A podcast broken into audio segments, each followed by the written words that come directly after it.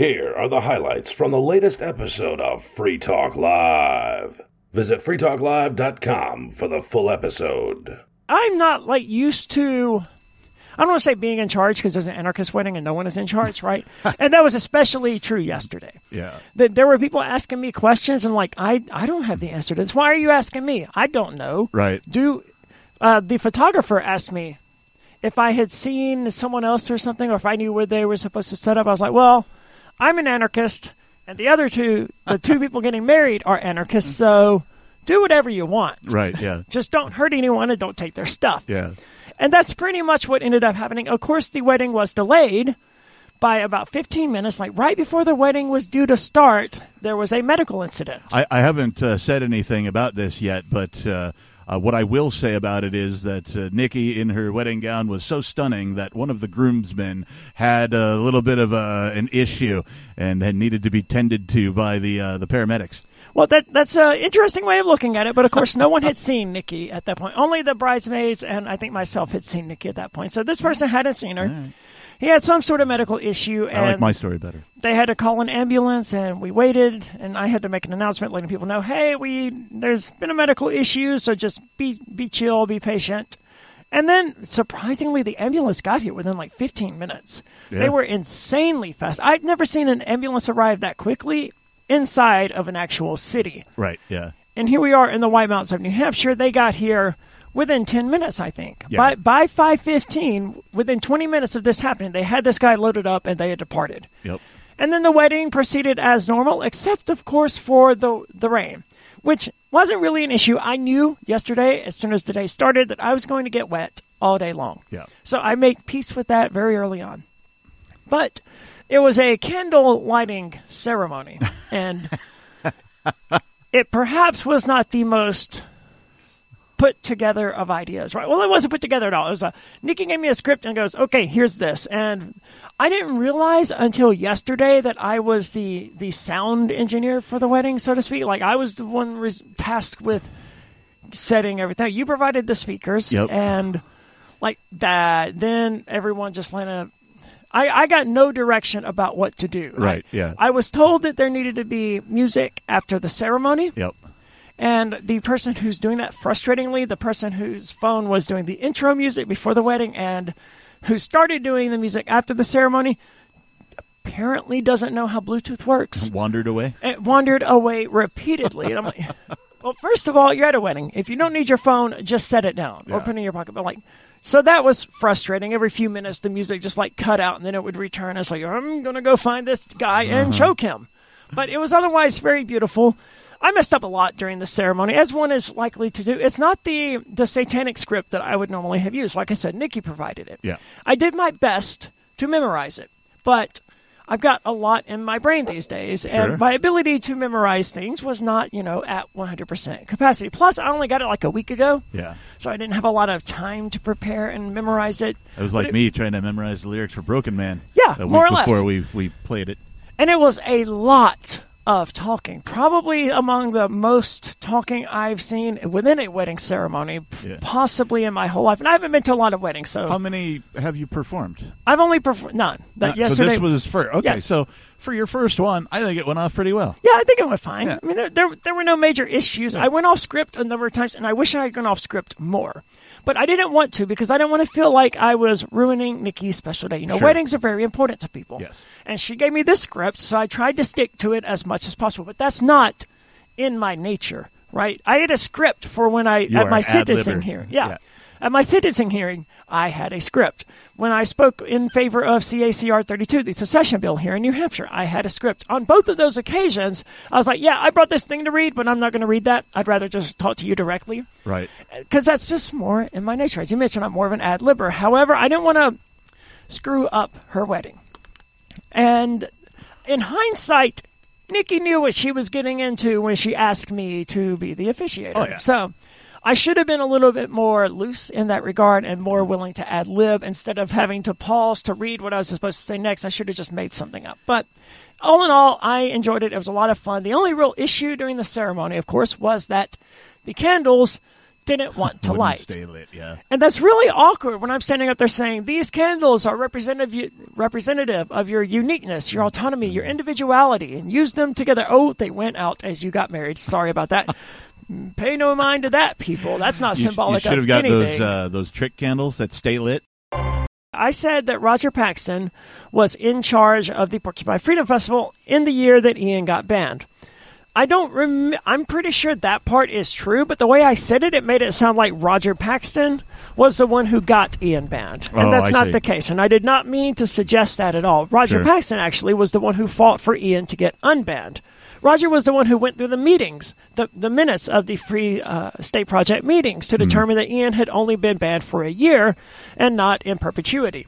So Roger was like single handedly responsible for Ian being unbanned. Right. But I, I do believe he was the one who organized the festival on the year that Ian was banned. Okay. I could be mistaken, but I rem- that was my first year, and I didn't know what was going on. But I, Roger and Jessica did a Q and A at the pavilion down there, and I know that several people, uh, m- notably uh, Mikey, who now himself has been banned, held their feet to the flames over this and asked, "Yo, I want to know where is Ian Freeman? Why isn't Ian Freeman here? Will you please tell us why Ian Freeman ha- is not allowed at Right. Porcfest?" And like, we're not answering that next question, right? Not answering that. Yeah, Uh, they said something to that effect. And like I said, it was my first year here, so I didn't really even understand what was going on. I, I wasn't here that year, so I can't speak to it personally. But I knew that something was off, something wasn't right. And I think I knew of Ian at that point, but we had never actually spoken.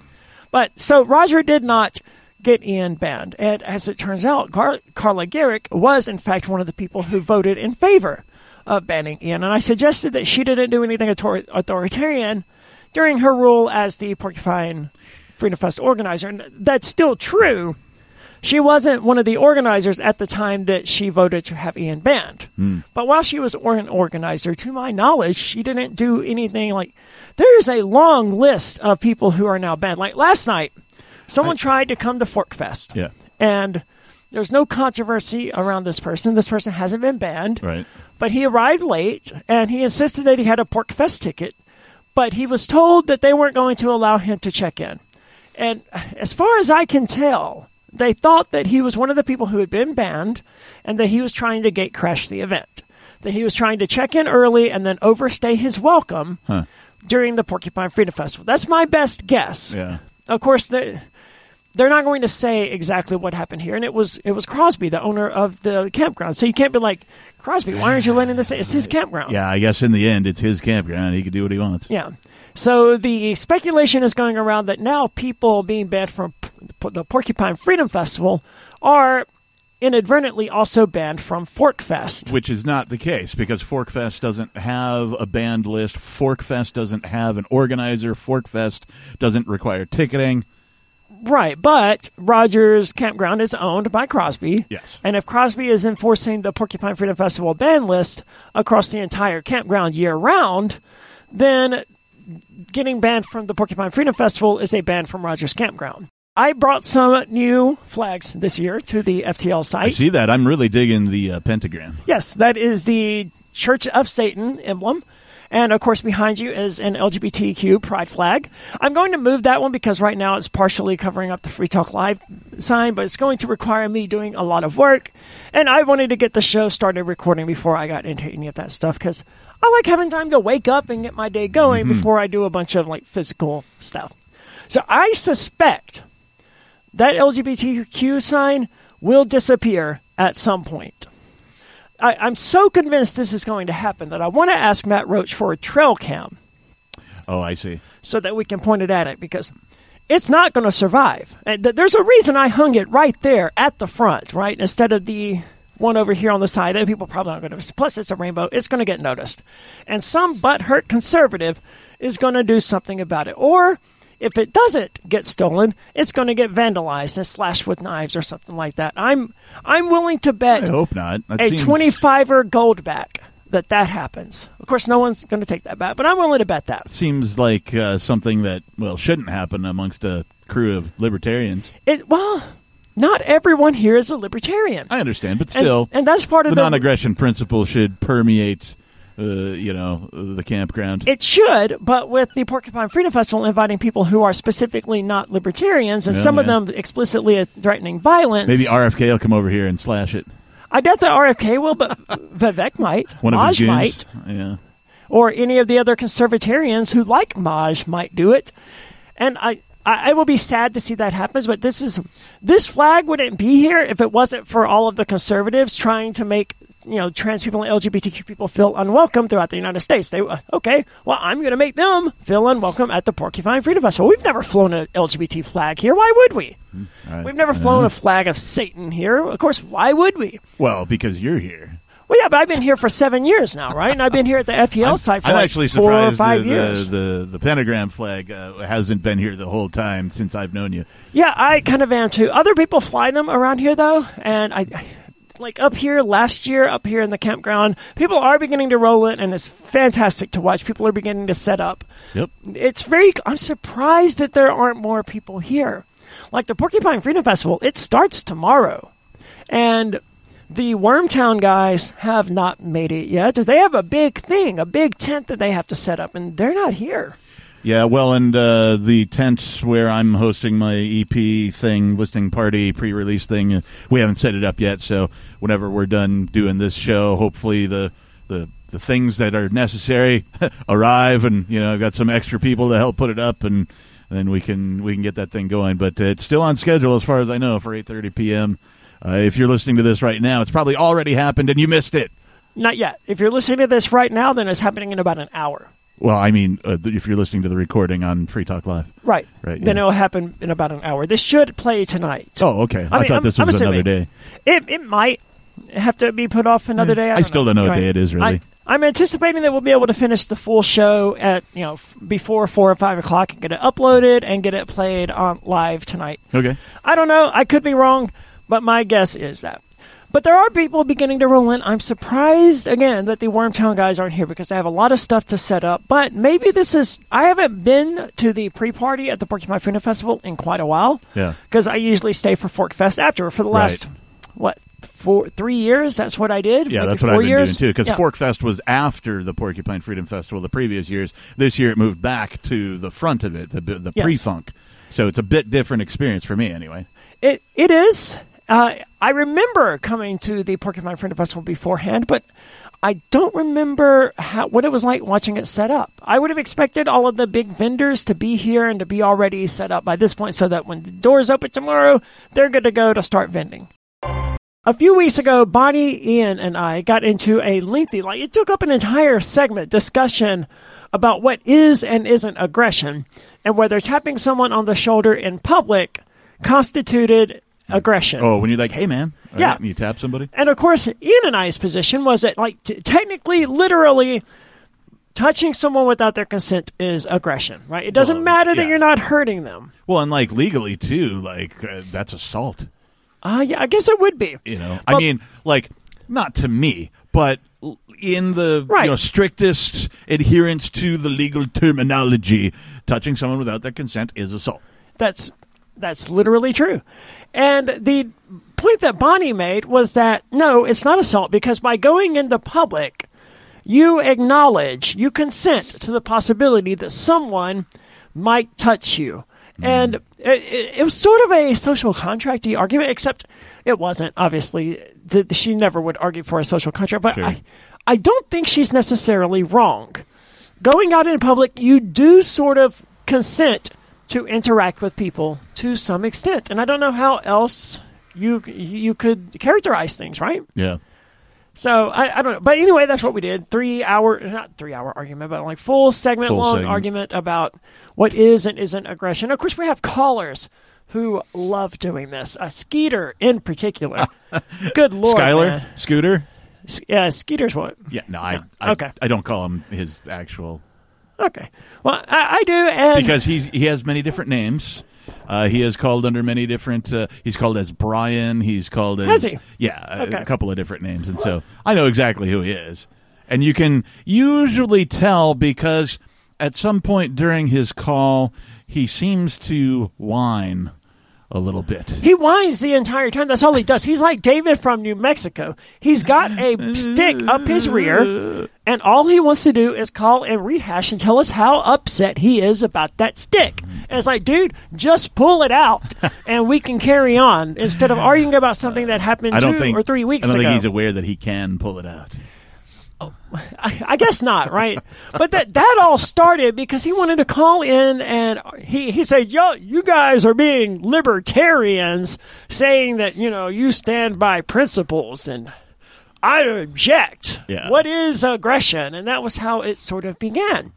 And I don't remember exactly what the discussion happened was said after that because this was like three weeks ago. Sure. And it's it's a weird situation. that These parasocial relationships that we have with some of our listeners and some of our callers, like Ricky, he called in recently and said, "Well, you know me, brother Ian." And Ricky and Ian goes, "No, Ricky, I don't know you. Right? Yeah, exactly. You're just a caller who calls it. You hear us for three hours a day, but we hear you for maybe three minutes. Right. And we don't know you. You know us, right? That's the nature of the parasocial relationship. It's all one direction. Yeah. But people like Ricky and Skeeter and stuff because they listen to the show regular, and that's great. We love that. But you've got to keep that perspective that we don't know you, right? We know. I feel like we know Sarah from New Mexico pretty well, right? But she's been a chronic maybe, caller yeah. for years, That's true. Decades, maybe. Well, Yeah. maybe not decades, but maybe, a one. decade. Yeah, maybe one decade. But we don't know our callers generally. Some of them, like Alu Axelman or Dave Ridley, yeah, we know you because you're libertarians living here in New Hampshire. Right, and if you have some, you know, libertarian thing going on, you know, I lose an author, you know, Ernie does his show, right, all that kind of stuff. So, like, we we know those folks. Ernie and his love bus arrived yesterday. Actually, he's he's moved. He's normally back there in the campground, Yeah, but this year he's, a little more up front. Yeah, yeah. he's like right here, right outside of Agora Valley. I think right about where Little Zoe's normally is, but they're in a, usually in a different aisle. Nothing but love, Ernie. Yeah, Little Zoe's is not here yet. Uh, I believe your poles have arrived. Oh, for nice. The, um, for the big army tent that you are putting up for the airing of your album tonight, the debut Yes. of your album. That's happening at eight thirty. And I don't know if you're listening here. It is about to happen. So get stop the show and play it later. we do have a podcast for a reason. and come to RV47 and Yes. listen to the airing of Captain's new EP. I've put a bunch of uh, work into it too, so uh, uh, I do a horrible job at really like you know advertising all of the details. Uh, some of the things that I can tell you is uh, there are three videos. Uh, I was only intending to make one music video, and I did make one, and it came out very professionally. Nice. I had some help from uh, Vincent Moore, former co-host here on Free Right. Talk Live, who is a you know video guy. He went to school for all that stuff. Uh, Vincent was one of the first people to uh, acknowledge uh, and enjoy. He like literally sought out uh, some of my previously made music and was like, "I really like this stuff. Can I have more?" And asked me for like links to other stuff, and I sent him all that stuff. Fantastic. So I wanted somebody who not only had the skills to do the video editing, but was enthusiastic about it as well. Right, that's ideal. And that's what one of the reasons that we love Riley Blake so much. You know, Yes. the person who does the FTL digest, he he does this as and it's a, a work of passion for him because he loves the show. Yeah. I have to give a shout out to Riley too for doing the digest version of Beard Talk Live. Okay, nice. And and you can find that on beard.freetalklive.com. Uh, I recently acquired beardtalklive.com and pointed it to Resolve at that same website. So either Okay. either address you go to, but he does uh, an introduction to the digest version of Beard Talk Live. he does that for the FTL digest. That is a well. must hear. It's Oh, really? different than what he does for FTL. Well, yeah. We do a thing that I can't say on the radio, uh, so I'm not going to say it, but we do a thing on Beard Talk Live, and he does his own version of it as an introduction to the digest version of Beard Talk Live. So if you haven't heard it, go seek that out. Riley, you the man. Thank you so much for your, your work. So let's say there's some guy who's trying to defraud an old lady uh, out of, uh, I don't know, Coca Cola Classic. Right? Okay. And so uh, the old lady is like, okay, yes, I'll, I'll get some Coca Cola Classic for you. And she goes down to the convenience store and buys some Coca Cola Classic and gives it to the guy and is out that amount of money. Right? Uh, do the feds prosecute the convenience store for selling the Coca Cola Classic?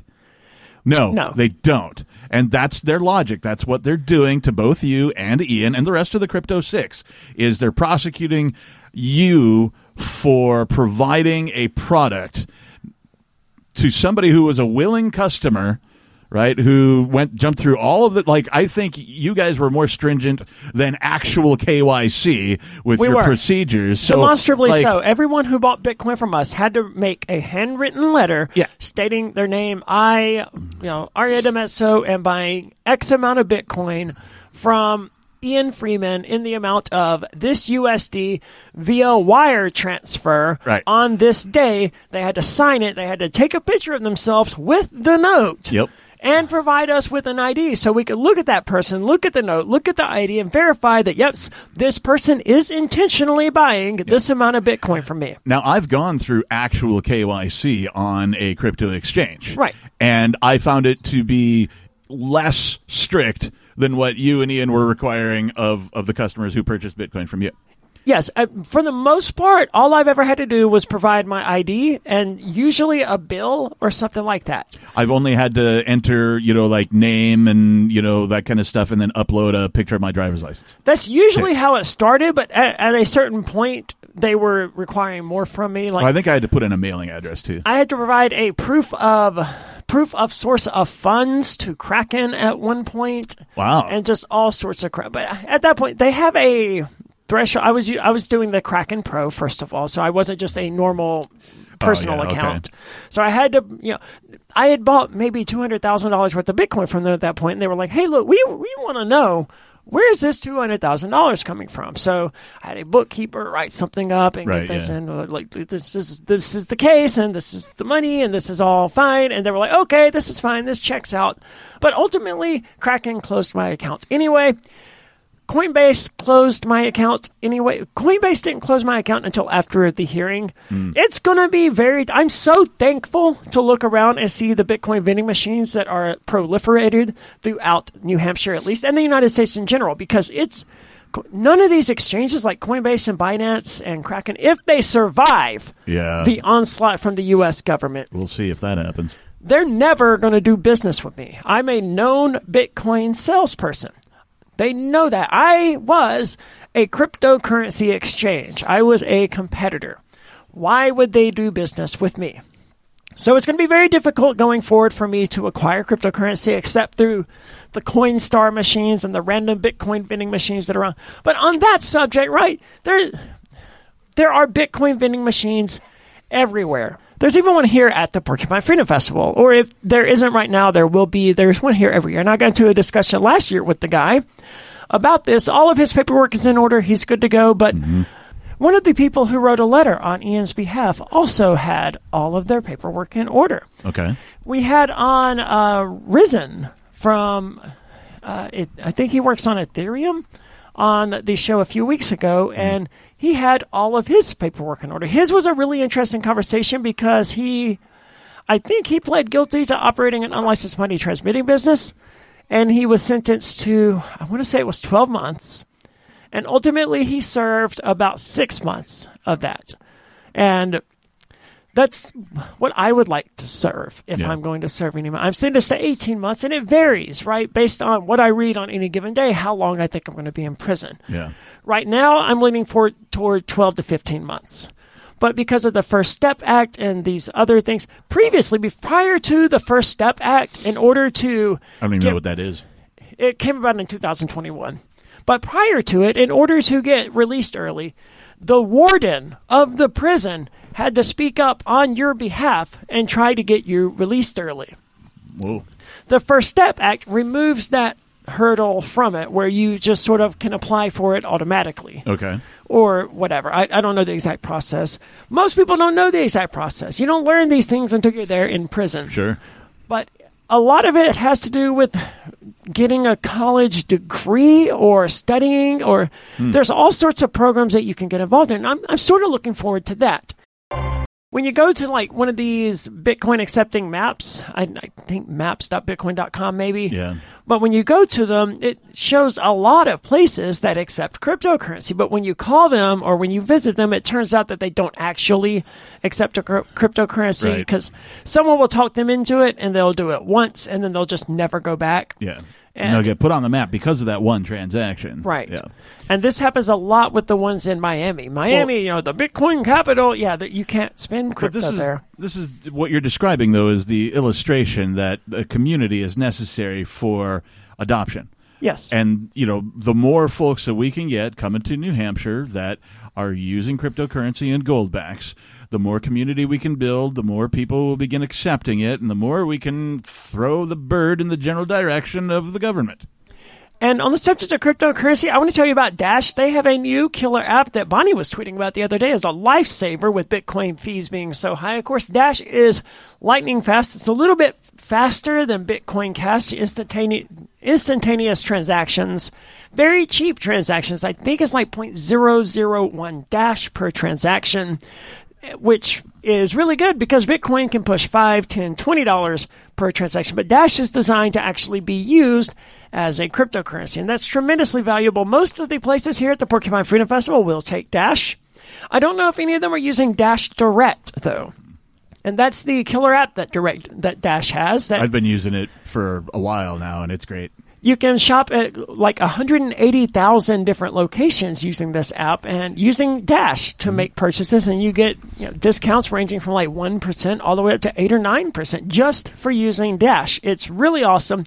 And I want to say thank you to the people at Dash for making that happen and for sponsoring the show. They give us 32 Dash per month to promote Dash on the air. You can find out more about them at dash.org, I think is the website. It might also be dash.com or just go to your favorite search engine, look up Dash cryptocurrency because I don't remember the name of the website off the top of my head. But I'm pretty sure it was dash.org. Yeah. But that's, you know, dash.org. Thank you to the decentralized autonomous organization over at Dash for giving us that 32 Dash per month for promoting them on the air. Uh, if you're a gift giver and you like giving gift cards, Dash Direct is also great for that because you can give a virtual gift card and uh, you know reasonable amounts, any nearly any amount you can think of. Uh, Bitcoin.com. There's a number of ways to get gift cards with cryptocurrency, Yeah. and I, I like those, but those are obviously not ideal, right? I, I, obviously, the ideal is to be able to use cryptocurrency directly at the business, and then they use the cryptocurrency to pay their suppliers. We don't have that hurdle crossed yet. And in order to cross that hurdle, we're going to have to have tens of thousands of locations throughout the U.S. accepting cryptocurrency so that they can put pressure on like Sysco and other vending companies to actually sell them with crypto, sell them for cryptocurrency. Until then, they have to have some amount of cash to give their suppliers so Right. they can so it's great that local burger in Keene they no longer accept crypto, cryptocurrency, but it's great that they accepted crypto, right? But if they want to buy more beef and buns and stuff, they've got to use cash. Yep. So that's the real hurdle that has to be crossed for the cryptocurrency people is to to ask the vendors that you're dealing with if they're willing to accept cryptocurrency. Yeah. Yeah. If you're listening to this show and you're wondering what you can do to forward freedom, liberty, peace, prosperity, and all that kind of stuff, what you what can you do? What can a regular Joe do? Well, just start asking. Hey, do you take cryptocurrency? Why not? it's you're going to be most successful here in New Hampshire where there are more people who can ask the same question because that's usually what it takes. And we were we were so close to getting the Jamaican place there in Keene prior to the raid. Like she was on board. Ian had given her some crypto. It was it was going to happen, right? Yeah. But then we got raided, and that spooked a lot of people. The Corner News, which was the first shop there in Keene to take cryptocurrency, no longer has it. They had a Bitcoin vending machine for years. Right. And but I can't say that I blame them for wanting to get out of it. It's it's spooky seeing how the government's going after all these people, and of course that's exactly what people like Gensler of the SEC want. Screw that guy. Yeah, they want. I don't like that guy. No, he's he's absolutely horrible, and I have a story about him. So that's as good a time as any to get into it. There is a meme coin because, of course, there is about Gary. There's more than Gensler. one. Oh wait, about Gary specifically? Yes, the CEO. I mean, I keep calling him the CEO for some reason. The head of the SEC. He has a meme coin. It's an ERC twenty token, and it's real. Wait, it's not his coin, though, No, no, right? Somebody course else not. made the Yeah. coin, but it's making fun of Gensler. Right. It's. I think it's called Gensler. And uh, I'll get more into it, but you don't have to be the person to make an ERC20 token. All you need is some Ethereum. It's super easy. I wish I had thought about this idea because, like, Gens, I mean, I can't use cryptocurrency, but I wish I could use cryptocurrency and that I had come up with this idea because it's an obvious moneymaker. Yeah. Right? You just spend 0.001 Ethereum to make 10 million Gensler coins. and you sell them for 0.00001 Ethereum a piece, and you're going you guaranteed to make a lot of money. It's got no utility. It's useless. It's just an ERC20 token. I don't have very much respect Yeah. for ERC20 tokens. Yeah. Hey, Daily Digest listeners, this is Riley Blake. I enjoy Free Talk Live, and I know you do too, but finding time to listen to an entire episode isn't always easy. So, I produce the Daily Digest. I appreciate those of you who have supported me on Patreon and sent Bitcoin to me to thank me for producing these digests. For those who wish to support me on Patreon, visit patreon.com slash crblake86. If you wish to send Bitcoin, visit patreon.com slash crblake86 for those details. That's patreon.com slash crblake86. Thank you. Obviously, small businesses are critically important to the United States and they're critically important to the economy. So, And in fact, it's my belief anyway that if government got out of the way, these giant lumbering behemoth corporations would go away. Oh yeah, absolutely. Well, the Reformed Satanic Church, when I was selling cryptocurrency, I was getting to a point where I needed a to hire someone mm-hmm. to, to do some things for me in that capacity. And I just kept doing it myself, but mm-hmm. it would have made my life a lot easier to hire someone. Yep. But once you do that, there's all manner of new government hoops to jump Yep. through and like I just I mean, plenty of churches have people working for them. Yeah. It wouldn't have been that unusual, but man, does the government like? Yeah, and if you try to if you try to do things even above the table and like subcontract instead of hire, right? You want to put somebody on a 1099 and you know offer them piecework. Hey, I'm going to pay you by the task or pay your business, Yeah. you know, by the task and I'll pay you for completing these tasks instead of paying an employee by the hour, right? Which is a smarter way, I think, to transact with other people and acquire services. But even if you do that, as people like uh, uh, Larken Rose, who I think is supposed to be at the Porcupine Freedom Festival this year. Really? Uh, yeah. Okay. Uh, uh, as he found out because he did this, and uh, he got thrown in jail because him, him and his wife's business contracted people 1099 style, and they were like, "No, no, no, you're an employer. You have to pay taxes," and they threw his ass in jail. I was not aware of that. Yeah. Of course, all sorts of similar things have happened in regard to 1099s, employers, and contractors and stuff, especially in the state of California, deciding that Uber drivers uh, and Lyft drivers are employees rather than Right, contractors. yeah. When obviously they're contractors. They're, they're but But they don't if- even get paid a wage, do they? I- If that's true, then how come uh, you know cab drivers can still be contractors? Yeah. Well, they can't in the state of California anymore. But it's all messed up, and because of that, like Variety, one of my favorite uh, little screenshots is Variety celebrating this victory for workers' rights in California, and then like the very next headline is Variety lays off most of their staff because they can't afford to keep them as employees, and now they're not contractors. It's like, well, imagine how that happened. But it is a beautiful day here, and there are steadily people more coming in, coming more people coming in. Here I've seen a bunch Fort of. RVs roll in just since we've been doing the show. I've seen a bunch of uh, camps go up. Uh, some folks are making some progress on the tent over here for It's looking good. for the thing that uh, I'm throwing tonight. Thank you guys. We appreciate you. I'm excited to be here, and it's only going to get better from here, right? Yeah. And it's, it's again bittersweet for me because Saturday, Sunday are going to be fantastic days. Well, Sunday not so much. Sunday's the day that everyone packs up and all Yeah. that stuff. Looking forward, as usual, to the soapbox idol this year. That's the rant competition they have every year. Really looking. Are you hosting or just participating? I'm usually a judge. I've been a judge for the last three years in a row. It's really disorganized. It's not disorganized, but it's. I, I don't know how to describe It's it. It's organic. Yeah, it's not necessarily organic, but Carla waits until the last minute for some of these things because she's super busy with other stuff. Sure. And I usually find out about 12 to 15 minutes before the start of Soapbox Idol that I am going to be a judge.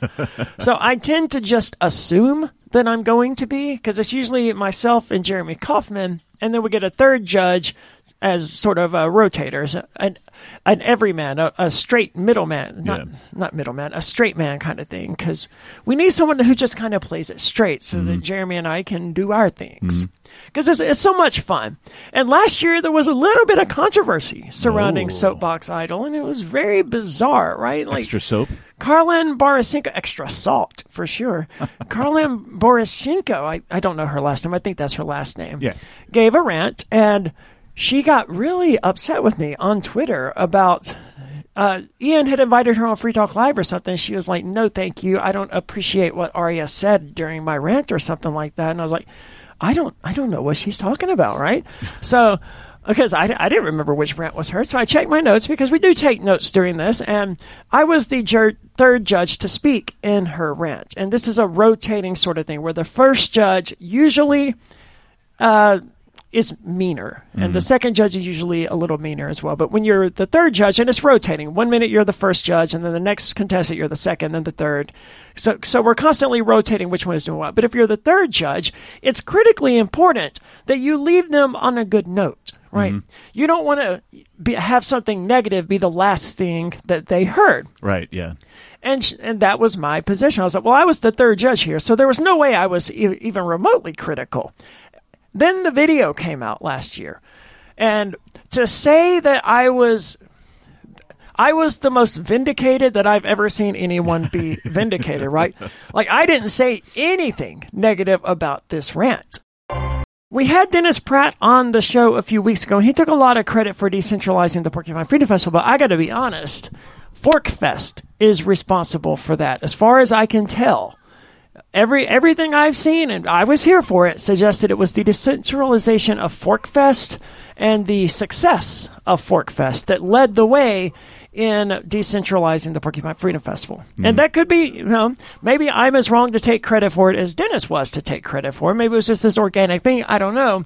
But I was here, and it seemed to me like offering people an alternative that was successful Yeah. was what caused the Porcupine Freedom Festival to be like, you know what?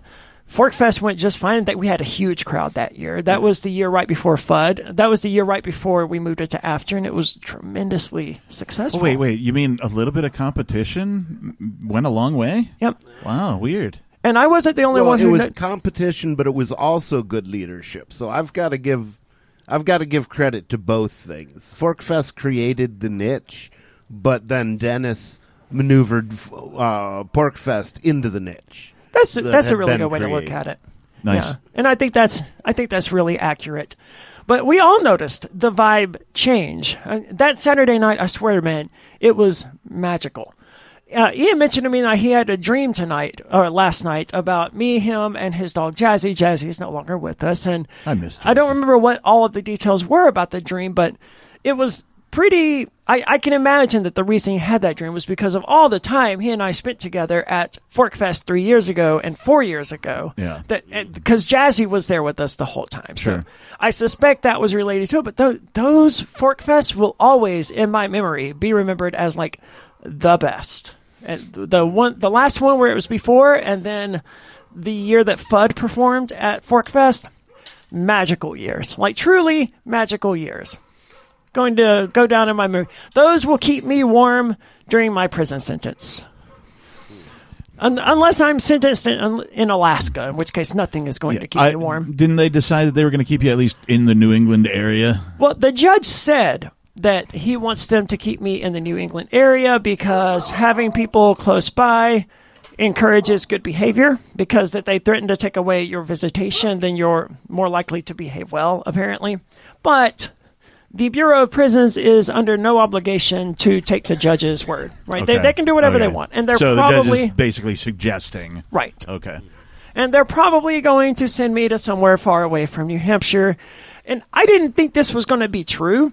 someone wrote a letter to Ian and I recently. Uh, someone who's in federal prison. He was like, "Hey, you know, oh yeah, you're going to survive this, but it's to suck, right? Mm-hmm. You're you're high profile, and the guards are to go out of their way to screw with you." Yep. I was like, "No, man, that, come on, high profile. That's silly. There's no such. Mm-hmm. I'm I'm absolutely not such a thing." But I talked to a few of my attorney friends about this because that's something I didn't expect to have uh, friends who are attorneys that I can talk to. Yeah. And sure enough, they reiterated the same thing that, oh, yeah, yeah, and it's going to suck. The guards are going to screw with you, and you're probably going to get, to some extent, other inmates screwing with you. So, luckily, they said they all said the same thing that if you hire, I mean, if you have friends who are attorneys, they are more likely to leave you alone because, like, oh, she she's connected, she's got powerful friends or whatever Right. Yeah. but hmm. they're they're go- and they don't like it when people say negative things about them. Yeah. Which I don't intend to write about my experience in prison while in prison anyway. To me, that's obviously a bad idea. Right? This is not the time for activism when in prison. SEC Chair Gary Gensler, of course, has united cryptocurrency through the hatred of a common enemy. As these things tend to go, right? We hate Gary. I don't hate Gary Gensler, but I wish he would like screw off because he's doing everything in his power, as far as I can tell, to destroy cryptocurrency. He needs to get a real job, is what he needs to do. And he's doing a very good job of destroying cryptocurrency. Now, a meme coin is rubbing salt in the wounds. I really doubt that he cares about this. This is from Blockworks, and you know they're going to post it. Uh, they're going to write about it in this ultra crypto friendly way. But I sincerely doubt that Gensler knows or cares about this meme coin. I don't know about destroying cryptocurrency. He's certainly uh, tarnishing the public's view of cryptocurrency. Well, He is. he's also working to put people in prison for using it, though, isn't he? I know the FBI is and FinCEN is, but I don't think the SEC, the SEC is a regulatory body. I think they just fine people. Mm. But I'm and and gut them and put them out of business like they did. Either LBRY. way, it's a ridiculous alphabet organization needs to go away. It is. So good Gensler is the coin. G E N S L R is its ticker symbol. Its ticker symbol is more than doubled over the past month to outperform practically the entire crypto market. And I, it's easy to see why. I would love to acquire some Gensler if, if I could. And not- not just because, just to give Gensler the middle finger. And I don't know in what way that's giving him the finger, but my gut tells me it is. I was going to say, like, here's what I don't like about Gensler coin: uh, that I have to say his name, uh, and that it Well, gives it's good, him, Gensler. and and it, and it gives like just even the name though gives him more attention. Everybody's saying it gives him more attention, and and I think that's counterproductive. Well, he's well, the then again, sunlight is the best disinfectant, and maybe giving him attention is not a bad plan in terms of paying attention to what he's doing and That's a solid the point. evil of what he's doing. That's a solid point. Like even congressional officials have called this guy up and like, "Hey man, what are you doing? This isn't right. You got to stop." Yeah. I mean, it's nothing. Yeah, has he's come of that obviously yet. a power mad psychopath on a on a you know a quest. But this is good Gensler, and that, that's very different from bad Gensler. Bad Gl- Gensler is head of the SEC. This is good Gensler, and it's more than doubled over the past month. As I said, more than Ginsler. More than $100 billion has been wiped from crypto's total market value over that time, melted by the SEC suing both Binance and Coinbase, which we all saw coming. And they- they're not going to stop. Yeah. Right. They've made it clear that they're going to target anything and everything as they sink their ravenous tendrils and claws into Which- cryptocurrency. Which uh, only illustrates that government is not out to protect you. It's not out to uh, make your life easier. It's not out to do you any favors because what it's doing is it's preventing people who happen to live in the United States of America from engaging in new technology. Yeah. Where were Mm-hmm. these guys when FTX was happening? Right? When FTX was doing all this shady stuff with Alameda. You would think if the They government were is going staking out the uh, the uh, Free Talk Live studios, is Right. where they were. True. Yeah, and that timing works out.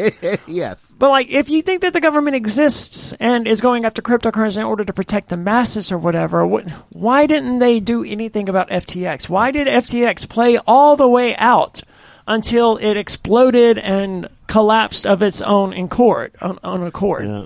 Well, Even- specifically, it, it collapsed because they showed their balance sheet to some other exchange Yeah. in hopes of getting a loan, and the other exchange said, "Oh my God, That was Binance, wasn't it? Was it Binance the Uh, other it exchange? was it was an Oriental guy. I don't know his Okay. name. Um, I think he was Chinese.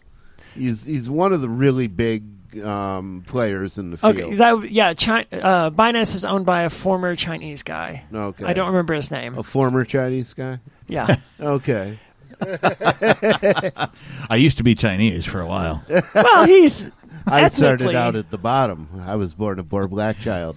Wasn't that a Devo But then song? I heard my first Mantovani record, and I said, "These are my people." Wasn't that so a I Devo decided song? to become white. uh, I think I'm turning Japanese. Uh no, It's different than that's a- I Chinese, think but- that's a different band. Yeah, I'm pretty But, sure uh, Devo covered it. Maybe. Yeah. Maybe so. Bitcoin and Ethereum both down. Uh, one down five percent, one down nine percent. I don't find it particularly relevant when articles even mention cryptocurrency being up or down because one, they don't give any time frame. It's up. It's down from what? What it Right. was a week ago. Right. It's up from what it was three years ago. You're not giving us a time frame with which we can actually assess these things fairly and accurately, and it's sort of meaningless to just say it's down.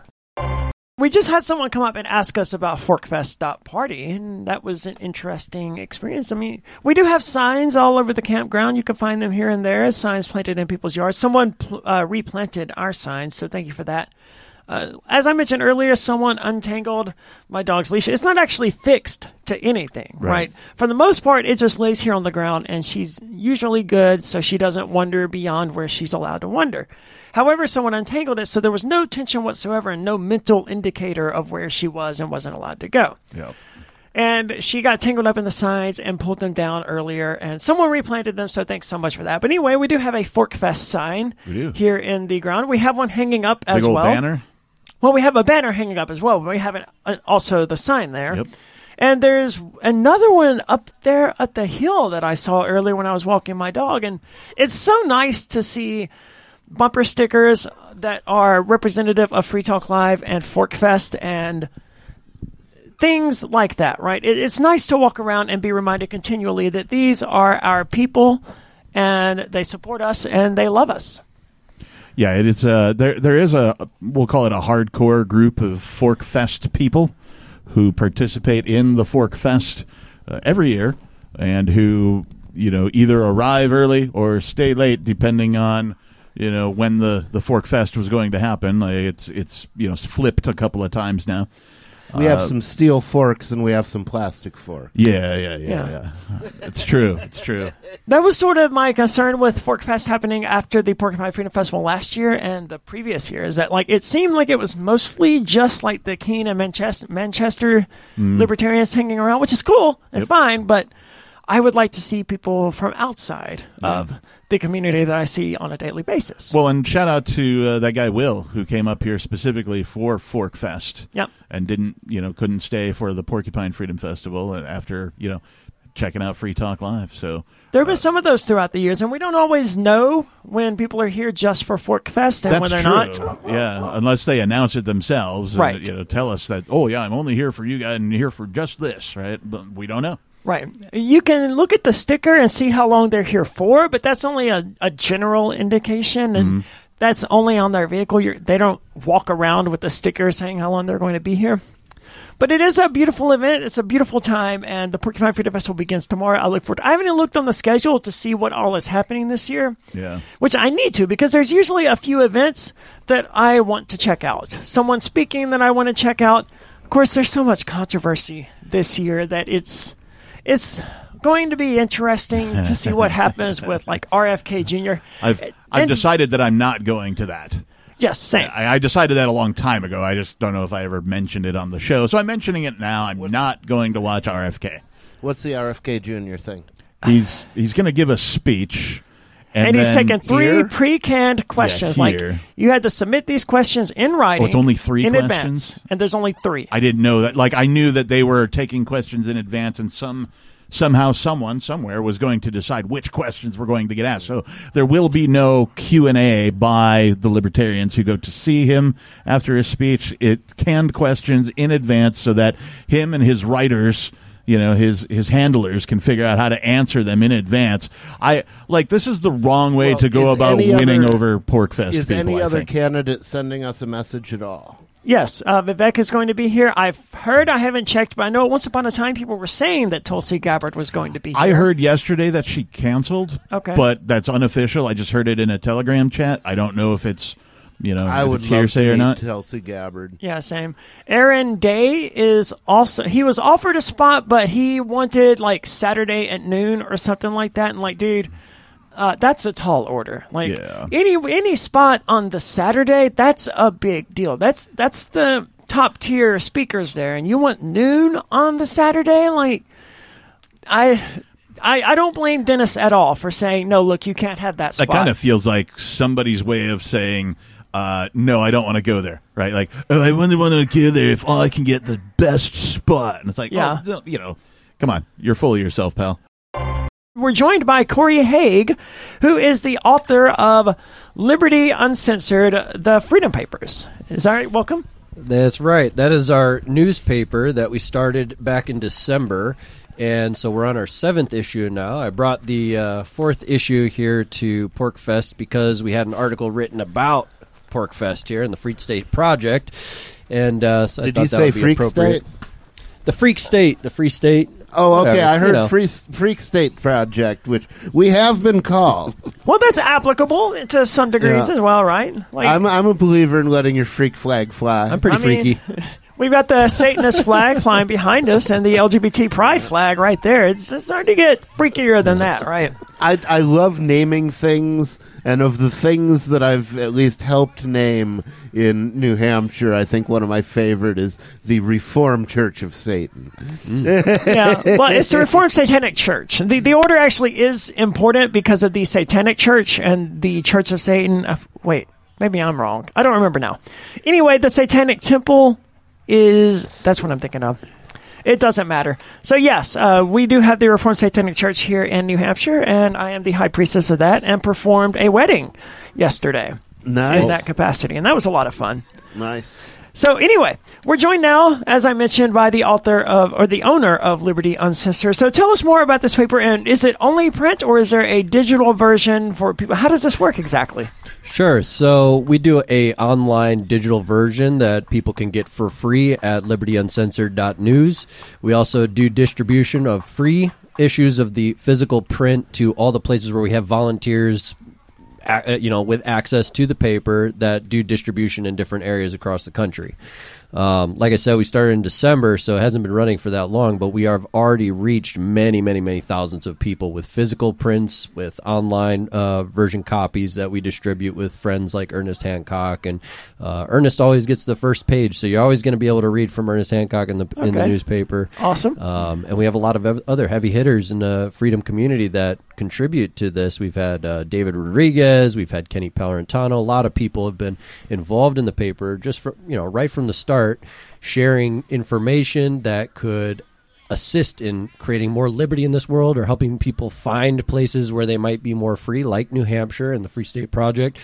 Um, but also so many other topics that we can use to enhance our lives uh, from health and well-being and, and wellness in general to uh, like david rodriguez um, offering a way for our children not to go to mandated you know psychopathic school systems uh, but rather to find their um, graduation through alternative means. And uh, still be you know able to access if they want to go to college or you know be able to use a degree for something whatever it might be Yeah, I noticed that one of the contributing authors was uh, Etienne de la. Uh, Ian always said his name, and I never did. etienne de la Boétie squared Yeah, that's it. Uh, he's not a fan of me in particular. He, he's not a fan of Ian either, but he's definitely not a fan of me. He considers me to be controlled opposition for being the satanic tranny that ruined liberty in New Hampshire. I don't know. I don't remember exactly how he characterized it, but he's not a fan. And if I if I'm controlled opposition, will someone tell the FBI that because they're putting me in prison in eight days, and I would appreciate not having to do that. Yeah.